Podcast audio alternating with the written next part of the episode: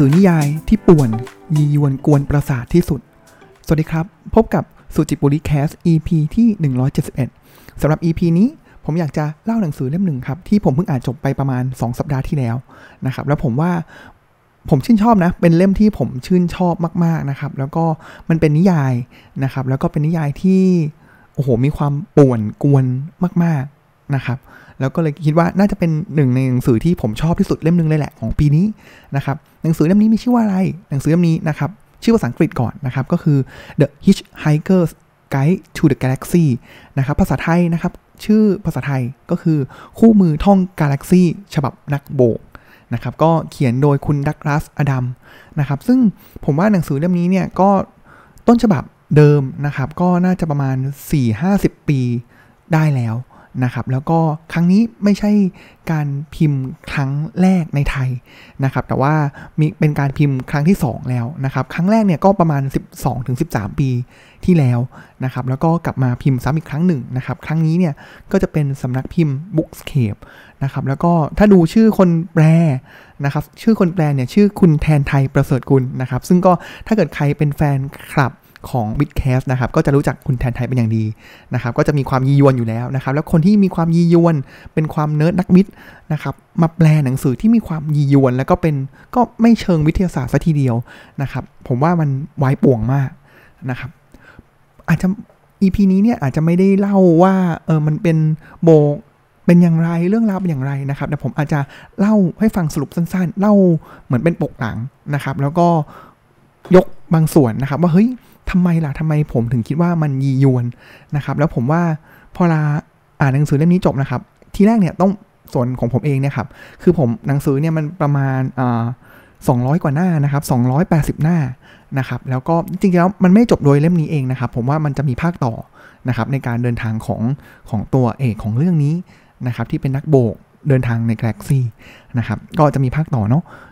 คือตอนที่ผมอ่านเนี่ย ผมว่าผมอ่านได้ประมาณ2 จาก 280 หน้าเนี่ยผมอ่านไปประมาณ 50 หน้าเนี่ยผมกลับมาอ่านใหม่อีกรอบหนึ่งเพราะอะไรครับ เพราะว่าผมอยากจะไฮไลท์ประโยคที่เขาเสียดสีมุกตลกที่แบบเฮ้ยคือมันเหมือนเป็นตลกแบบบ้าบอคอแตกนะครับไร้สาระนะครับ แต่ดูดีอ่านดี ๆ เนี่ยเฮ้ยมันมันเสียดสีแล้วมันเสียดสีอย่างไร้กาดนะครับ แล้วมันลึกซึ้งในบางมุมเลยนะครับ เดี๋ยวผมอาจจะยกตัวอย่างให้ฟังนะครับ ว่าอันไหนบ้างที่ผมไฮไลท์นะครับ แล้ว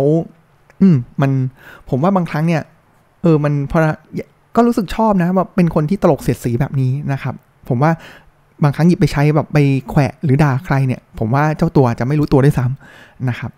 ปกหลังนี้ครับปกหลังเขาเขียนนี้ผมอาจจะขออนุญาตเล่าให้ฟังก่อนอ่านตามเลยแล้วกันนะครับเขาบอกว่าอย่าตื่นตระหนกไป ก็แค่วันพฤหัสธรรมดาวันหนึ่ง ที่โลกกำลังจะแตกสลายใน 3 2 1 ยินดีต้อนรับสู่กาแล็กซี่อันกว้างใหญ่ไกลโพ้นท่ามกลางจักรวาลไพศาลบานเบอร์เลอร์นี้ กฎฟิสิกส์สาขาความไม่น่าจะเป็นกำลังทำงานอย่างขมีขมัน เพื่อดลบันดาลให้เกิดเรื่องราวอัศจรรย์ทั้งมวลอาร์เธอร์เดนต์นะครับ ในตัวเรื่องเนาะอาร์เธอร์เดนต์มนุษย์หน้าจืดคนเดียวที่รอดชีวิตจากอุบัติเหตุ อุบัติภัยโลกแตก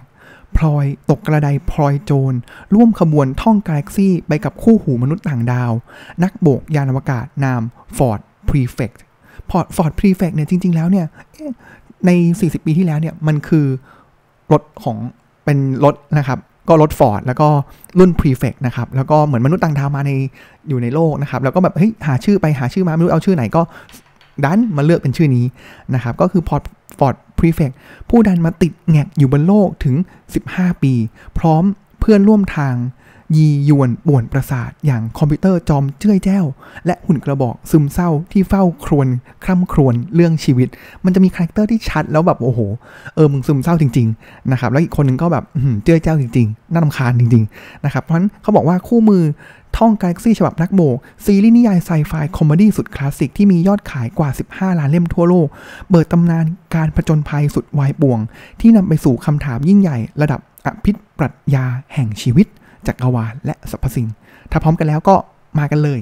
นะครับ ต่อมาครับ ผมว่าคำนำก็น่าสนใจนะครับคำนำโดยคุณ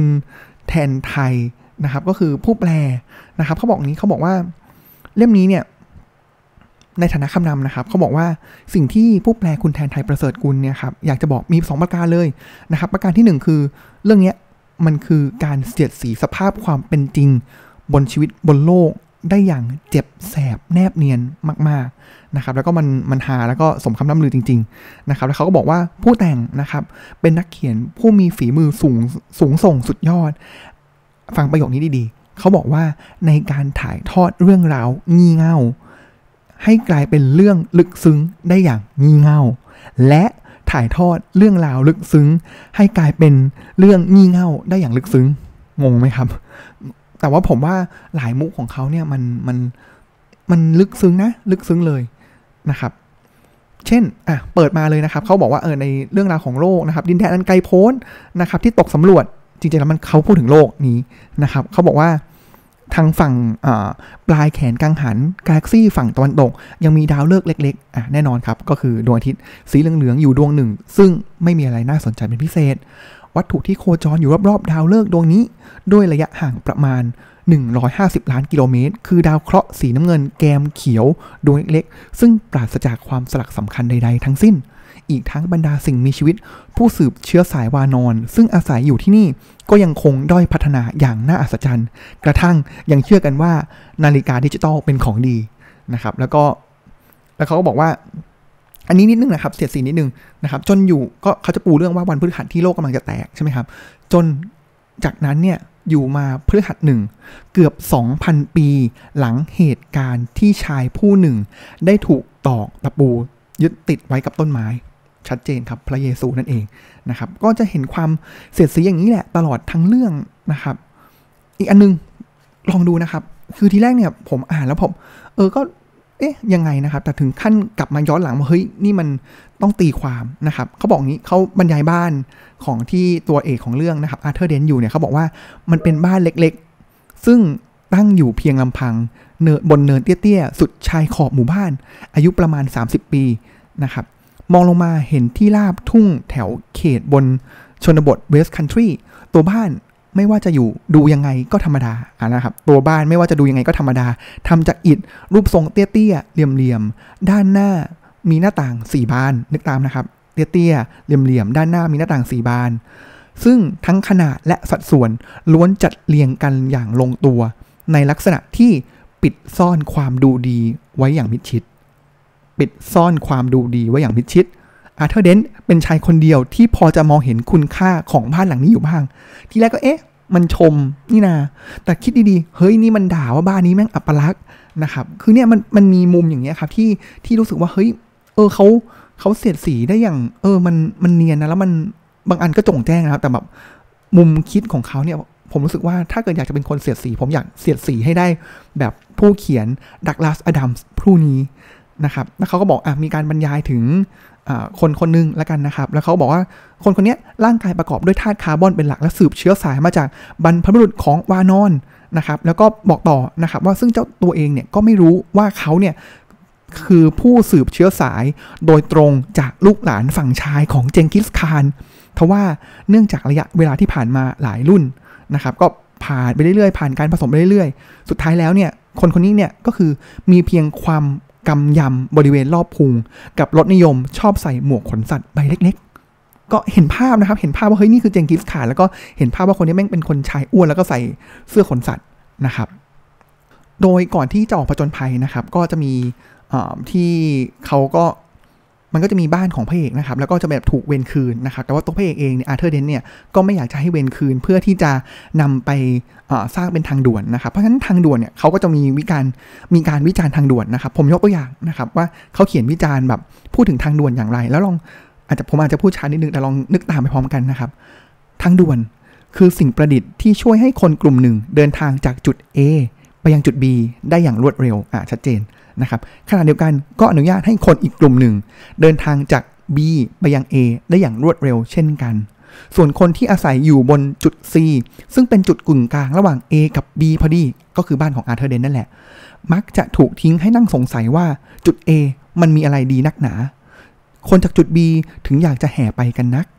แล้วจุด B ล่ะ มันมีอะไรดีนักหนา คนจากจุด A ถึงได้อย่างแหกกันไปนัก จุด C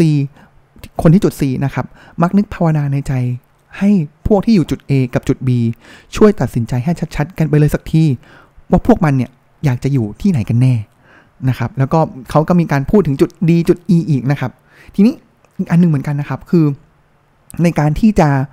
เวนคืนที่ดินเนี่ยครับมันก็ต้องมีประกาศนะครับมาที่ส่งมาที่บ้านอาร์เธอร์เดนนะครับแล้วก็บอกว่าเฮ้ยเนี่ยบ้านของคุณเนี่ยต้องถูกเวนคืนนะแต่ว่าประกาศเนี้ยไม่ได้ส่งมานะครับแต่ว่าไปติดอยู่ที่สำนักงานเขตนะครับอาร์เธอร์เดนเนี่ยก็เลยไปหาที่สำนักงานเขตนะครับเหมือนกับเจ้าตัวเนี่ยก็กว่าจะหาเจอว่ามีประกาศเนี่ยครับเขาบอกนี้เขาบอกว่าคนที่จะมาเวนคืนที่ดินนะครับเขาบอกคุณเดนครับ แผนงานของโครงการเนี้ย ติดประกาศไว้ที่สำนักงานท้องถิ่นก็คือเขตมา 9 เดือนแล้วนะครับอ่าแปลว่าเฮ้ยเขาบอกว่าเฮ้ยอาร์เธอร์เดนต์เนี่ยรู้อยู่แล้วตั้ง 9 เดือนทำไม คุณถึงไม่ย้ายออกไปล่ะในเมื่อคุณจะถูกเวนคืนนะครับอ่าใช่ พอผมได้ยินเรื่องนี้ปุ๊บผมก็รีบบึ่งไปดูทันทีเลย เมื่อวานตอนบ่าย ผมว่าจริง ๆ แล้วนะ พวกคุณไม่ได้พยายามตั้งใจจะป่าวประกาศเรื่องนี้ให้ประชาชนทราบอย่างจริงจังหรอกอ่าอันนี้คือ statement ของอาร์เธอร์เดนต์นะครับว่าไอประกาศเนี้ย ที่จะมีโครงการเนี้ยแล้วก็เวนคืนที่ดินเนี่ยไม่ได้ตั้งใจนะครับ ส่วนอะเจ้าหน้าที่คนนั้นก็บอกว่า แต่เราก็ติดประกาศแจ้งไว้แล้วไง ติดประกาศแจ้งไว้แล้วเหรอ สุดท้ายผมก็ต้องเดินลงไปดูที่ห้องใต้ถุนถึงจะเจอไอ้ประกาศที่ว่าเนี่ยนั่นแหละห้องแผนกประชาสัมผัสประชาสัมพันธ์นะครับ ต้องถือไฟฉายลงไปด้วยเนี่ยนะ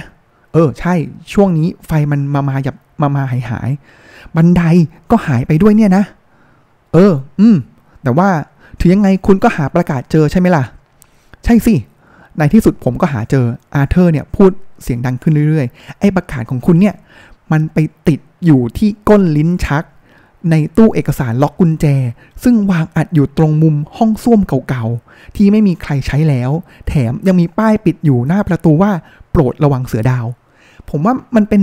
ความเสียดสีมันเป็นความตลกที่มันทำให้เราเห็นภาพชัดมากนะครับ แล้วมันทำให้ผมว่ามันมันทำให้ผมนึกถึงหนังสืออีกเล่มหนึ่งที่บอกว่าเป็นเป็นไซแอนของความตลกนะครับที่เออ seriously humor นะครับเล่มนั้นนะครับ ที่ผมว่าเฮ้ยเออว่ามันมันเสียดสีอะแล้วมันเห็นมันทำให้เราเห็นภาพที่ชัดมาก ๆ ของสิ่งที่เขาจะสื่อหรือว่า statement ก็คือติดประกาศแล้ว ไม่ได้อยากให้คนเห็น แต่ว่าเห็นไหมครับว่ามันภาพมันชัดมากเลยนะ ว่ามันอยู่ห้องใต้ถุนนะ แล้วไฟก็ไม่มีนะ บันไดก็ไม่มีนะ ติดอยู่ที่มุมห้องส้วมเก่าๆนะ อยู่ในล็อกลิ้นชักนะ แล้วปิดป้ายประกาศด้วยว่าโปรดระวังเสือดาวนะครับ นี่แหละมันเป็นสิ่งที่ผมเห็นตลอดหนังสือเล่มนี้นะครับ ว่านี่แหละมันคือเขาก็พยายามจะความเสียดสี นะครับที่เกิดขึ้นหรือความตลกที่เขาเกิดมันเกิดขึ้นนะครับ หรืออีกตอนหนึ่งนะครับ อันนี้ก็เสียดสีมนุษย์เราเหมือนกันนะครับ ก็ไอ้เจ้า Ford Prefect นะครับก็เป็นมนุษย์ต่างดาวที่มาติดในโลกเรานะครับเขาก็บอกว่าไอ้เจ้า Ford เนี่ยมักสังเกตเห็นเกี่ยวกับมนุษย์โลก และไม่เคยเข้าใจมาโดยตลอด ก็คือนิสัยชอบพูดย้ำซ้ำซากในสิ่งที่เห็นกันอยู่ตรงๆอยู่แล้ว เช่น วันนี้อากาศดีนะ หรือคุณนี่ตัวสูงจัง โอ้แม่เจ้า นี่คุณลื่นตกลงไปในบ่อลึกตั้ง 10 เมตร เป็นอะไรหรือเปล่านะครับ ก็เห็นไหมครับว่ามันจะมีความเสียสีนะครับ แล้วก็จะมีบอกว่าในมุมของเอเลี่ยนนะครับเขาบอกมนุษย์เนี่ยอาจต้องคอยบริหารกล้ามเนื้อปากอยู่ตลอดเวลา มิเช่นนั้นมิเช่นนั้นสมองจะเริ่มทำงาน เฮ้ย โอ้โห มัน ผมอ่านอีกรอบนะครับ แล้วลองคิดตามนะ มนุษย์อาจต้องคอยบริหารกล้ามเนื้อปากอยู่ตลอดเวลา มิเช่นนั้นสมองจะเริ่มทำงาน โอ้โห ตลกร้ายมากนะครับ หรือว่าอีกตอนหนึ่งนะครับที่เขาวิจารณ์พูดถึงชนเผ่าเอเลี่ยนเผ่าหนึ่งนะครับ ก็เดี๋ยวลองดูนะครับว่าเขาต้องการสื่ออะไรนะครับ สิ่งที่เขาบอกก็คือว่าไอ้คนกลุ่มนี้เนี่ยเป็นคนแบบ อาอาจจะเป็นขี้หงุดหงิดอารมณ์ร้ายบ้างหน้าชอบวางกล้าม ชอบอ้างกฎระเบียบเจ้ากี้เจ้าการชอบออกคำสั่ง ไม่เคยสนใจความรู้สึกผู้อื่น น้ำใจตายด้านปราศจากความปราณีและอมหิตเลือดเย็นเป็นที่สุด เป็นพวกที่ไม่ยอมแม้กระทั่งจะกระดิกนิ้วช่วยชีวิตยายตัวเองจากอสูรกายง่ำงี้แง่งจอมตะกะแห่งเมืองหนึ่งนะครับ หากไม่รับคำสั่งอย่างเป็นทางการพร้อมลายเซ็นสามชุด อันนี้คือเมื่อกี้เขาเป็นประโยคที่ต่อเนื่องมาจากการช่วยชีวิต ยายนะครับ ก็คืออะจะหากไม่รับคำสั่งอย่างเป็นทางการพร้อมลายเซ็นสามชุดทำเรื่องส่งเข้ามาล่วงหน้า ปฏิเสธตีกลับไป ร้องเรียนเข้ามาใหม่อีกรอบ เอกสารหาย ค้นเจอนำไปผ่านกระบวนการไต่สวนสาธารณะ แล้วก็ทำหายอีกรอบ และสุดท้ายถูกฝังอยู่ใต้ดินเลน เป็นเวลา 3 เดือน ก่อนจะถูกนำไปรีไซเคิลเป็นขี้เลื่อยสำหรับจุดไฟ เป็นไงบ้างครับ คือแบบมันเห็นภาพนะว่าไอ้คนกลุ่มนี้มันขี้เกียจแบบ หรือไม่ทำอะไรเลยขนาดไหนนะครับ หรือปฏิเสธที่เราจะขอให้ความช่วยเหลือขนาดไหนนะครับ มันเขาขยี้จนเห็นภาพได้อย่างชัดเจนมาก ๆ ต่อเนื่องกับชนเผ่านี้ต่อเลยนะครับเขาบอกว่าไอ้ชนเผ่านี้ชื่อโวกอนนะครับเขาบอกว่ามีเสน่ห์ดึงดูดเพศตรงข้าม พอๆกับอะไรครับ พอๆกับศพหมาที่ถูกรถทับอยู่แล้วนะครับ โอ้โหมัน เออ เห็นภาพนะว่าแบบโอ้โหเสน่ห์ของคุณท่านนี่ช่างเหลือร้ายเหลือเกินนะครับ หรืออีกประเด็นหนึ่งนะครับที่เขามีการพูดถึงเรื่องของคนที่แกล้งโง่นะครับ ลองมาดูนะครับว่าเขาแบ่งความแกล้งโง่เป็นอย่างไรบ้างนะครับอะเขาพูดอย่างนี้เขาบอกว่าครั้งไหนเขาแกล้งโง่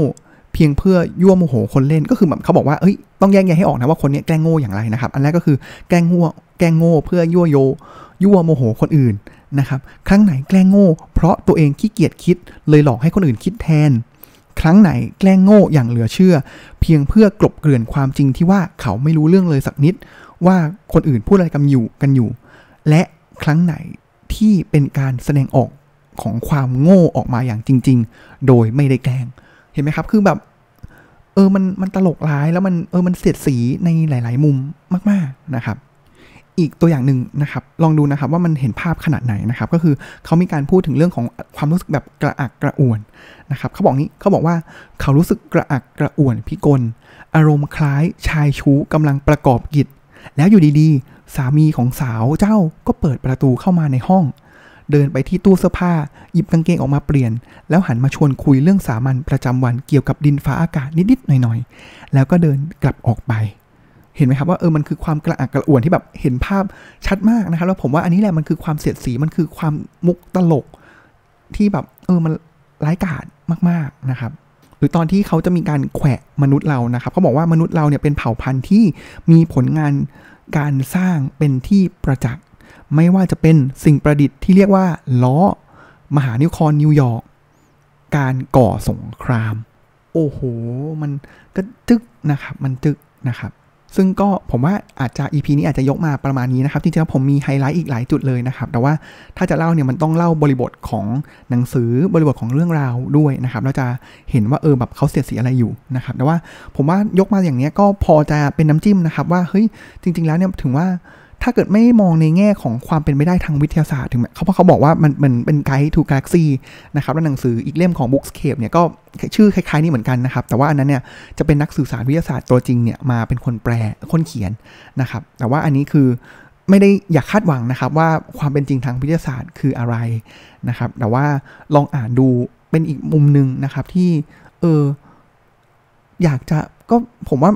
ผมชอบเลยนะ ผมชอบเลยนะ ผมอยากจะเป็นคน อาจจะไม่ได้เป็นคนปากจัดอะไรอย่างคิดอะไรขนาดนี้นะครับ แต่ว่าก็รู้สึกว่าเฮ้ยมันมันเป็นการมองโลกอีกมุม เป็นการขยี้ความตลก หรือทำให้การเห็นภาพเนี่ยมันชัดมากๆนะครับ ก็แนะนำนะครับ อ่านเพลินๆสนุกนะครับ แล้วก็